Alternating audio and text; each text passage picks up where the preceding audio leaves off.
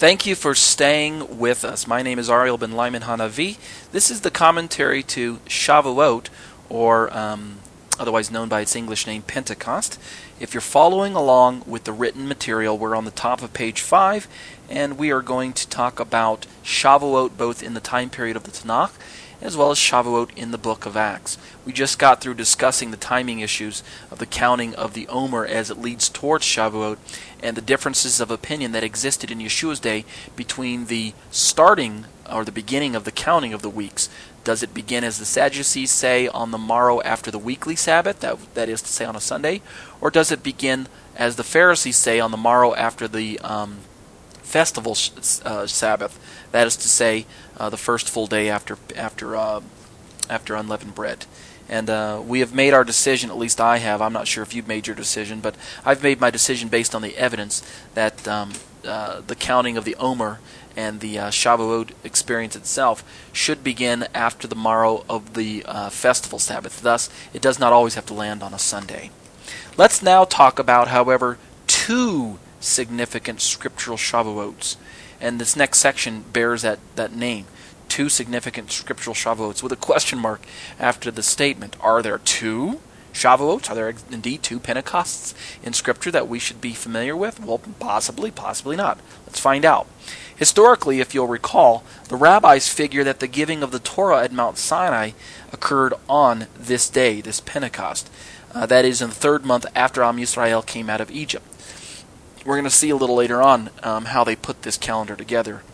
Now, in all reality, and I've heard Messianics state this very proudly, the Torah was given at Sinai on Shavuot, on Pentecost, and I've heard many Jewish people say this as well.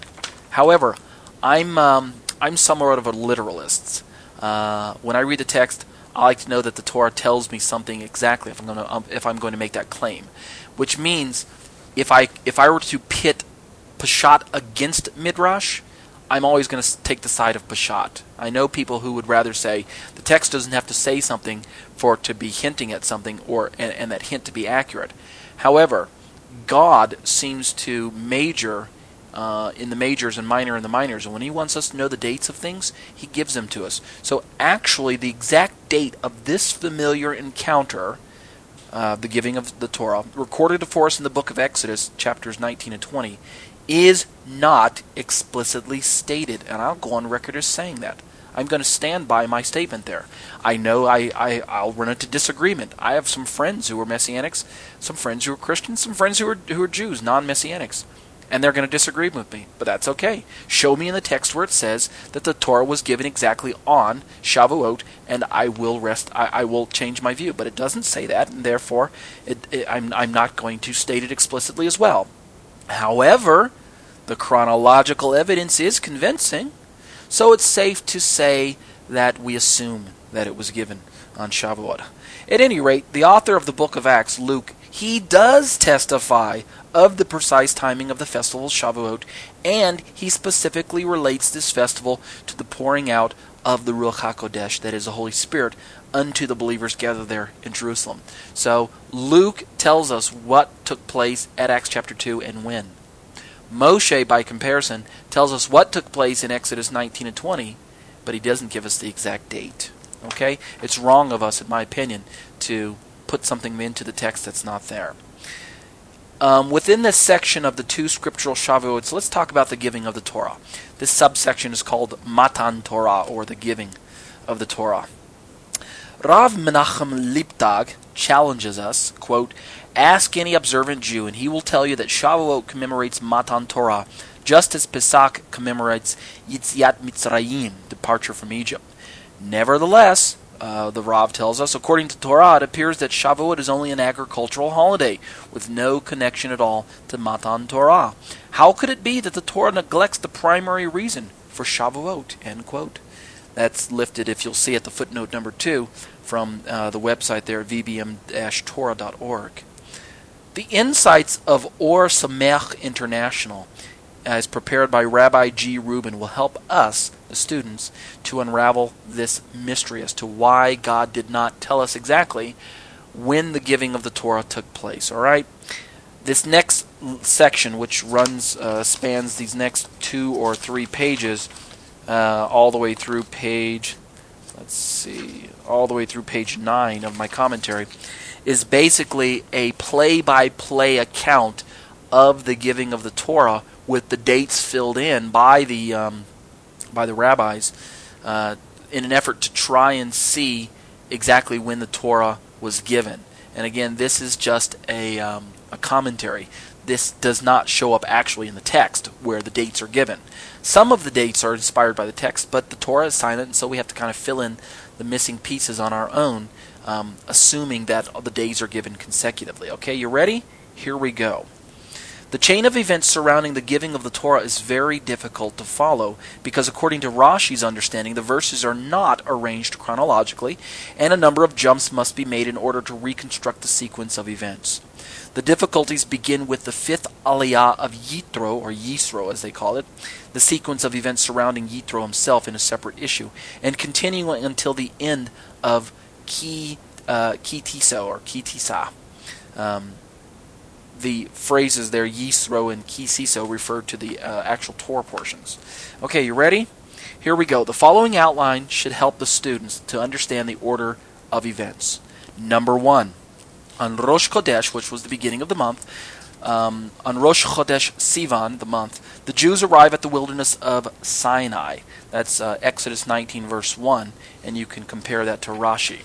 Number two, Early the following morning, the second of Sivan, Moshe goes up to Mount Sinai for the first time. He's instructed to offer the Jews the opportunity of, accept, of accepting the Torah and of becoming a holy people. That's Exodus 19 3 through 6. Number 3. That same day, Moshe descends and, and assembles the elders and passes on the message uh, that he receives from God, obviously. The entire people respond in unison that whatever Hashem says, they will do. That's Exodus 19, 7 through 8. Number 4. On the morning of the third of Sivan, Moses again, or Moshe again, ascends the mountain to bring the people's response to Hashem. That's Exodus 19, verse 8, according to Rashi. Number 5. On this occasion, he is told that on the day of Matan Torah, Hashem will speak to him, in essence to Moshe alone, from the midst of a thick cloud. The people will bear witness to this event, and this will establish the, authentic- the authenticity of Moshe's prophecy forever. And that's uh, Exodus 19, verse 9, according to Lavush Orah, but see Gur Aryeh, Aryeh for a different understanding there. Now, number six, let's keep going. Moshe's descent, as well as his subsequent conversation with the people, is not described in the verses, but is referred, or I'm sorry, is inferred by Rashi from Hashem's response in verse 10. You can see paragraph 8 below when we get to it. The people seem to have protested against hearing Matan Torah secondhand from Moshe and insisted on hearing it from Hashem directly. That's according to Rashi, uh, commenting on Exodus 19:19. Number seven, the fourth of Sivan, Moshe returns to the mountain to bring the people's request to Hashem that they that they want to hear from Hashem um, directly instead of from Moshe, and uh, you can see the latter half of, of Exodus 19:19. Number eight, during the same encounter where Moshe returns on the fourth of Sivan, during the same encounter, Hashem informs Moshe that if the people insist on hearing for themselves, they must purify themselves on the fourth and fifth in order to receive the Torah on the sixth. Okay?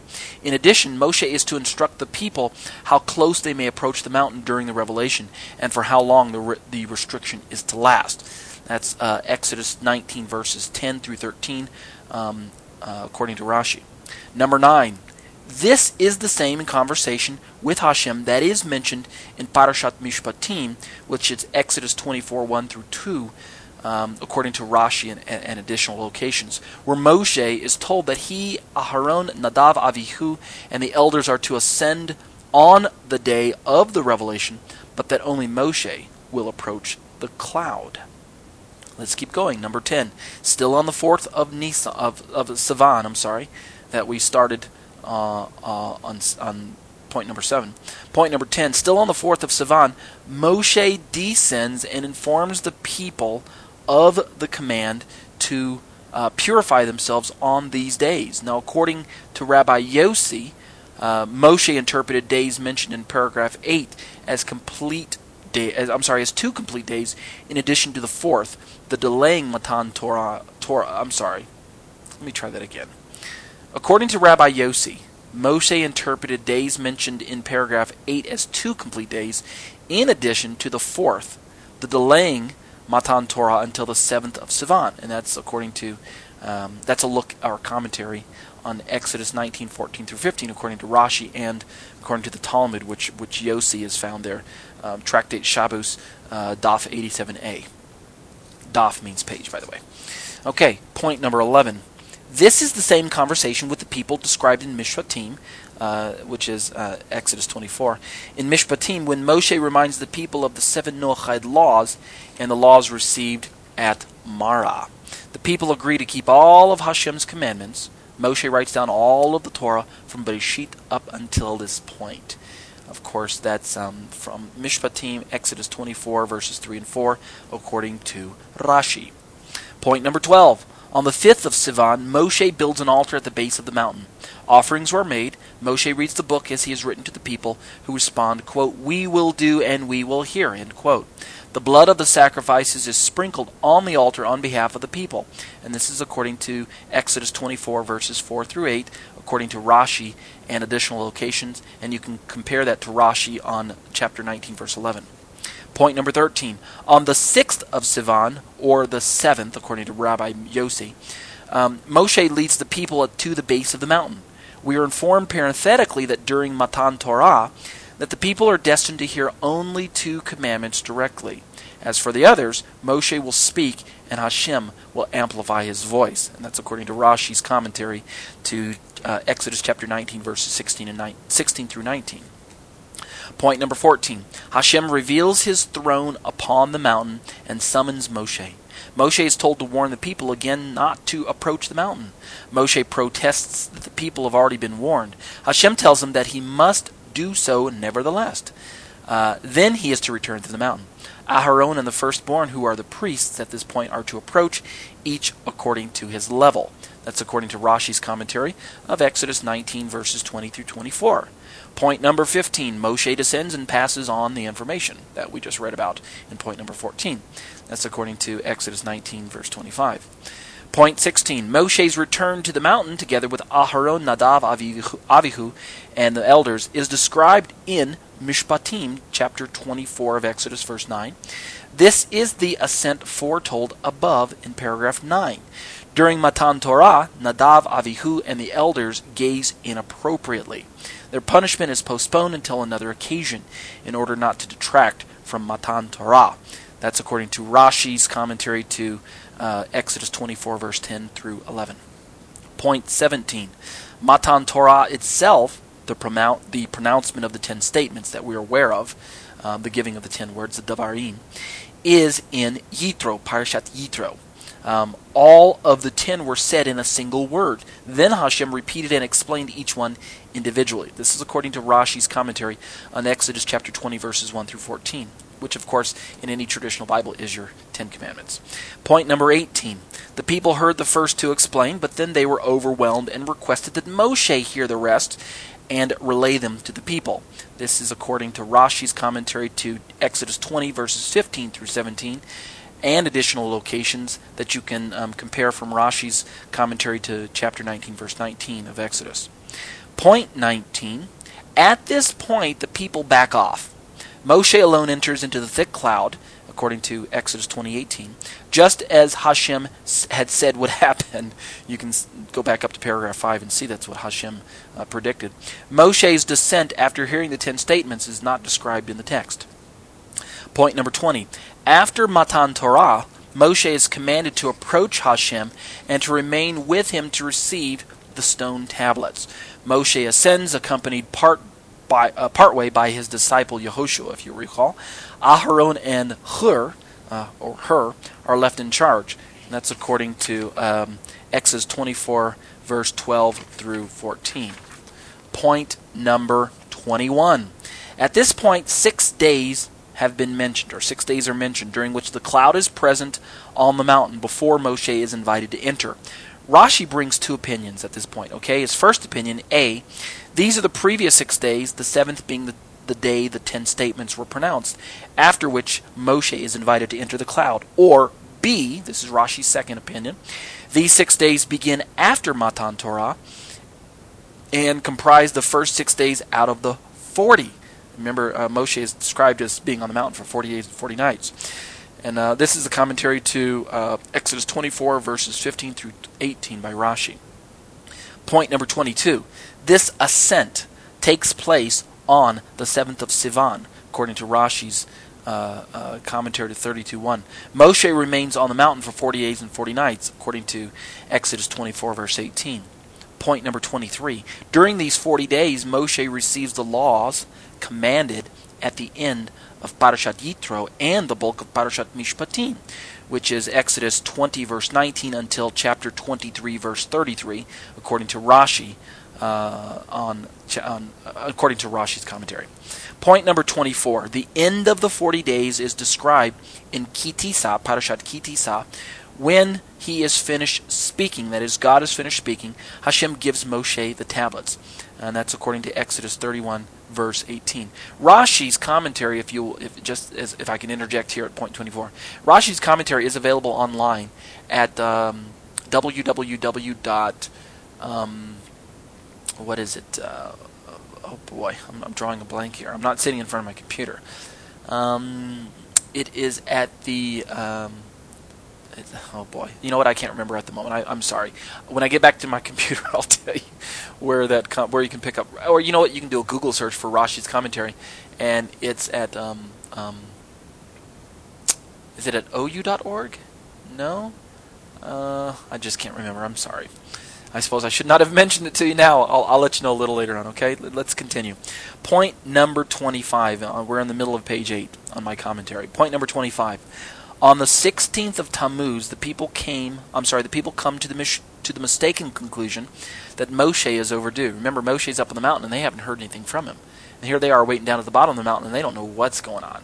And so you know what happens. You've read the story. The golden calf is made. Aharon declares a festival to Hashem for the next day. That's Rashi's commentary on chapter 32 of Exodus, verses 1 through 5. Point number 26. They, the people, get up early on the morning of the 17th of Tammuz to worship the calf. That's according to Rashi's commentary to 32, verse 6. Um, Exodus 32, verse 6. Whenever I just say Rashi's commentary, just know that I'm speaking of the book of Exodus. Point number 27. Hashem tells Moshe to descend from the mountain because of the calf. Moshe descends, and when he sees the calf, he casts down the tablets and he breaks them. He grinds up the calf and makes the people drink it. The Levites are ordered to kill the idolaters. That's uh, Rashi's commentary to 32, uh, verse 7 through 29. Point number 28. On the 18th of Tammuz, Moshe ascends the mountain to seek atonement for the people, according to Rashi, and according to um, Exodus 18:13 and, and Deuteronomy uh, Devarim 19:18. Although in Exodus 33:11, uh, Rashi says that Moshe came down on the 17th of Tammuz, burnt the calf on the 18th, and went back up on the 19th. And you can see Gur Aryeh for an explanation of why Rashi comes to this conclusion. Hashem tells Moshe that from now on, the glory, the Shekhinah, will not be with the people. That's um, Exodus 32, verse 31, until Exodus 33, 3. Point number 29. Moshe descends on the 29th of Av. Rashi, uh, commenting on Deuteronomy 9:18, brings this information. Um, he inform, Moshe informs the people that the, the glory, the Shekhinah, will be not will not be with him, just like God told him, and the people, of course, mourn. That's according to Exodus 33, verses 4 through 6 in Rashi's commentary. Point number 30. We are informed that from the time of the sin of the calf, Moses, or Moshe, has moved his tent out of the camp. You can read Exodus 33, 7 through 11. There in his tent, Moshe now pleads with Hashem that the Shekhinah should go with them. And you know what? Hashem agrees. There's grace, people. Grace right there. Moshe asks to see Hashem's glory, and Hashem also agrees. Remember, he put him in the cleft of the rock and let allowed his, him to pass before him, and Moshe declares, I'm sorry, Hashem declares, the Lord, the Lord and the, we get the uh, 13 attributes. Uh, Moshe asks to, to, see Hashem's glory, and Hashem agrees. Moshe is instructed to carve two new tablets and to prepare to return to the mountain the next morning. That's Exodus 33 12 until 34 3. Point number 31. We're on the pop, top of page 9 according to my um, commentary here. On Rosh Chodesh Elul, Moshe once more ascends the mountain. Rosh Chodesh, by the way, is beginning of the month of Elul. Uh, remember, we started this whole thing way back. Let me just turn real quick. We started this whole thing way back on the month of Sivan, on Rosh Chodesh Sivan, point number one. And now we're already to Rosh Chodesh on point 31, Rosh Chodesh, the beginning of the month of Elul. Moshe once again ascends the mountain, according to Rashi's commentary to Exodus 33:11 and his commentary to Devarim 9:18. He, Moshe, is instructed in the 13 attributes of mercy, just like I mentioned, and warned that we must not make covenants with the Canaanites, but we must shatter their altars. That's um, according to Exodus 34 4 through 17. Point 32, we're almost done. One more point after this, okay? Point 32. Rashi informs us that during this period, this third period on the mountain, the building of the tabernacle was commanded, according to Rashi. And that's Rashi's commentary to 3118. But he does not specify at what point the building was commanded. Perhaps he would place Parsh, Parshat, uh, I'm sorry, Parshiot Truma Tetzaveh in the beginning of Ki Tisa, which is Exodus 25:1 until 31:17, between 34:17 and 34:18. That's what Rashi perhaps would do there. Thus, the discussion of what to do to the Canaanite altars leading up to, to Exodus 34:17 would be followed by the instructions for making a tabernacle and altar for Hashem, and that's why Rashi puts them in that order. And the discussion of, sh- of um, Shabbat in verses 31, 12 through 17, as we normally read it now, would be followed by the discussion of the festivals, which is the usual association, uh, in 34, 18 through 26. See the rearranging going on? All right. And let me just, well, let me read this last one, and then I'll, um, I'll, I'll give you my thoughts. Our final point in this um, in this effort to recount the days between the giving of the Torah and uh, what took place. Uh, or I'm sorry, the, the coming out of Egypt and the giving of the Torah, so that we can try and figure out the timing to see if it actually is uh, Shavuot. This last point, point number 33, reads this way: "Quote in verse 34, 7. That's um, Exodus 34, 7. Moshe is informed which parts of the Torah may be written down and which may not, according to Rashi." And Moshe remains on the mountain for 40 days and nights, as he did before, by the end of which Hashem has rewritten the Ten Commandments on the tablets that Moshe has carved. Remember, Moshe smashed the original ten tablets and instructed Moshe to carve a new set, of which Hashem obviously would have to write uh, ten more words on there. And this is according to Rashi's commentary to 34.1. He, Moshe, descends with the second tablets on Yom Kippur his face glowing with the rays of splendor, according to Rash, Rashi uh, of chapter 34, 29 through 35. Okay, for some of you, this little trip down through the Torah, jumping back and forth between Rashi's commentary and uh, the biblical text itself, can be confusing. Some of you, I know, are prone to simply um, assume that Rashi cannot possibly be right because what we have in the text is what God gave us.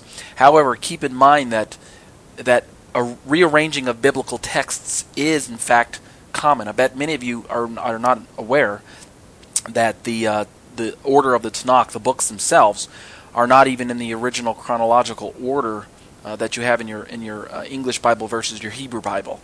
There are some there's some rearranging going on. Um, if I'm to correct in understanding the the uh, Christian arrangement of the Tanakh, the Old Testament. Although it did come first, the um, Hebrew uh, rendering of the books is actually more um, chronologically accurate or thematically accurate. But at any rate, um, it should come as no surprise that we, as men, have rearranged the books. And so rearranging books and rearranging chapters is nothing new. The texts are still reliable. And so Rashi has every um, license, I should say, to make the suggestions that he's made. I'm not saying I completely agree with Rashi's um, comments there. However, until it can be proven otherwise, uh, or uh, to the contrary, I don't see any reason why not to give Rashi a little bit of credence there. However, uh, in the and by the way, I took all of that information, all one through thirty-three uh, points there. If you look at the footnote to number nine there, the, or um, footnote to number three, uh, that is from www.ohr.edu. Okay. Um, and I just suddenly remembered where you can read Rashi's commentary. It's at the Chabad website. C H A B like boy, A D like David. Chabad. So go to chabad.org and um, look at the na- menu navigation on the left. Look at weekly parashah. Click on that, and um, and uh, you can find Rashi's commentary listed there. Back to my own commentary. In the end, as far as reading all this information, in the end, I've decided to use Rav Menachem Leibtag of Yeshivat Har Etzion Alon Shvut in Israel, by the way. I've decided to use, and he's one of my personal favorites. I've decided to use his um, quote here for an answer to the question that I posed way back on page. Uh, let me take a look. What was where was the question? Uh, the question was was posed way at the beginning of at the middle of page five, and the question was, um, how could it be that the Torah neglects the primary reason for Shavuot? That's the question, and so here's the answer. Interesting, actually, uh, Rav Leibtag is the one who um, uh, asked the question, and so I'm just going to let him answer his own question. Quote, in the Torah, we find numerous mitzvot, numerous commandments, through which we commemorate Yitziat Mitzrayim, which is the the, uh, um, the deliverance from Egypt, both on the anniversary of the Exodus, in essence, eating matzah, telling the story of Yitziat Mitzrayim, Korban Pesach, etc., and even all year round. In essence, we have mitzvah Bikurim, bringing the first fruits to, to uh, Yerushalayim.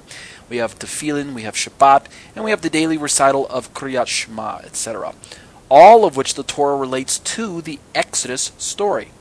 In essence, uh, le Yitziat Mitzrayim, remember the deliverance from Egypt. What that phrase there, Zecher Yitziat Mitzrayim. Okay, all of these festivals, or all of these uh, not festivals, all of these um, um, uh, occurrences or, or uh, details or uh, uh, events commemorate the deliverance from Egypt.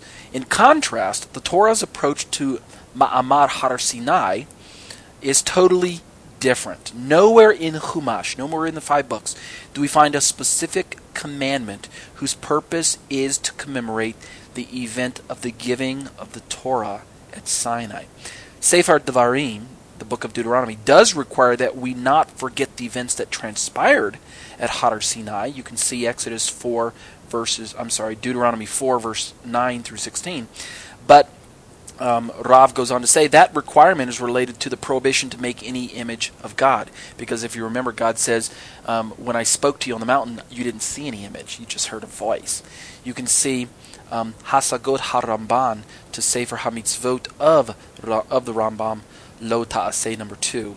Uh, that's the information that uh, Rav uh, Leibtag is providing for us.